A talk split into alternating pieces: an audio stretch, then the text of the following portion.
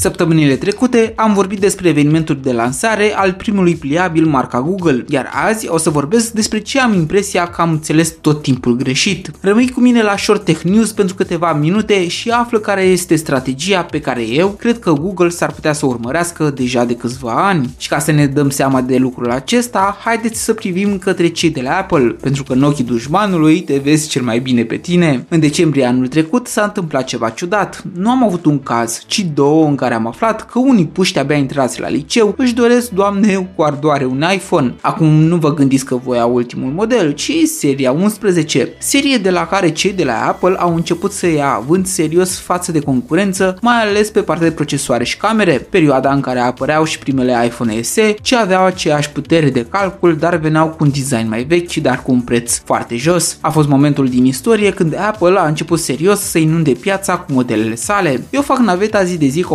autobuzul și cu trenul. Ajung acasă undeva în jurul orei 18, moment în care ies copiii de la școală. Trei sferturi dintre aceștia vă spun sincer că marca telefonului folosit avea sigla mărului mușcat. Nu îmi trebuie niciun raport financiar care să mă susțină, dar 100% în momentul acesta Apple trebuie să dețină o cotă importantă din piața românească de smartphone-uri. Și cred că acest trend nu e doar la noi. Dacă înainte exista vorba Apple și restul lumii și era despre unicitatea și exclusivitatea pe care produsele sale ți le oferea, acum paradigma s-a schimbat și se întâmplă taman invers, acum foarte mulți au iPhone, iar pe cei cu telefoane pe bază de Android încep să-i numeri pe degete. Și abia acum încep să discut și despre Google. Telefoanele mărci proprii, să le numim așa cu ghilimelele de rigoare, au început să apară de prin 2010, când HTC construia pentru gigantul american Nexus One, iar mai apoi alte mărci precum Motorola sau Samsung le-au construit device-urile dedicate roboțelului verde. Din 2016 scoatem ghilimele de la mărci proprii pentru că primul telefon Google Pixel vedea lumina zilei și ia ca au trecut 7 ani și 7 serii de când Alphabet, în firma mamă, își trece an de an în portofoliu câte un model de smartphone. Nu de multe ori am considerat că aceste telefoane nu există pentru a face un business cu ele, ci mai mult pentru a crea un statement despre ce poate fi cu adevărat un telefon cu sistem de operare Android nemodificat. În logica mea, asemenea celor de la Microsoft, Google are sistemul de operare împrăștiat pe mult mai multe device-uri create de diversi producători și cărora nu cred vreodată că vrea să le creeze o concurență neloială, dar vremurile se schimbă. Dacă înainte device-urile cu Android aveau de partea lor și prețul, acum acest avantaj a dispărut, iar acapararea de către Apple a tuturor categoriilor de preț, cu telefoane chiar și cu 3-4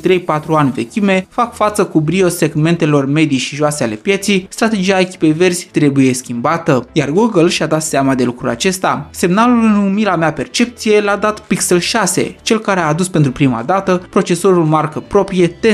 Echipa Android a simțit mișcarea plăcilor tectonice din piață unde Apple câștigă din ce în ce mai mult teren și a decis că e timpul ca ei să devină acea firmă exclusivistă de care să se mire lumea în momentul când scoți telefonul pe masă. Bogdan este numele meu și în ultima vreme, așa cum am tot observat iPhone-uri în stânga și în dreapta, așa am sesizat, mulți vorbind despre telefoanele Pixel și nu erau doar simple vorbe, ci pline de o mândrie specifică, de o bucurie regăsită în momentele împlinirii unor dorințe de mult avute și acum împlinite, acelea de a avea un telefon cu Android curat, fără 15.000 de reclame și alte conturi, ceva asemănător experienței iOS, dar cu beneficiile unui sistem ce oferă libertăți la care dispozitivele pe adverse nici nu visează, iar Google a îndeplinit acest vis fanilor Android, lansând ultimele două modele Pixel, ieșind astfel în față și spunând, acum e vremea noastră, conducând o ligă puțin timorată compusă din producători precum Samsung, Xiaomi și Oppo. Eu spun că e momentul în care începe o nouă eră, cea a telefoanelor Pixel, care vor deveni noul device cool pe care un client îl poate avea și va împinge dispozitivele Apple în zona de mainstream a utilizatorilor de smartphone-uri. Bineînțeles, va mai trece ceva timp până se va ajunge la o luptă egală, pentru că nu trebuie totuși uitat că Apple nu va sta pe loc, iar acum e la o distanță totuși considerabilă. Îți mulțumesc de prezență, te rog să spui părerea ta în comentarii și te rog să te abonezi la micuțul meu podcast. Până data viitoare să fie butonare și pe curând!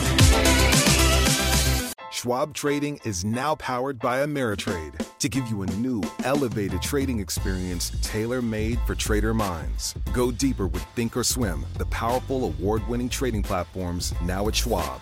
Unlock support from the trade desk, our team of passionate traders who live and breathe trading like you do. And sharpen your skills with an expanding library of online education crafted just for traders. All designed to help you trade brilliantly. Learn more at schwab.com/trading.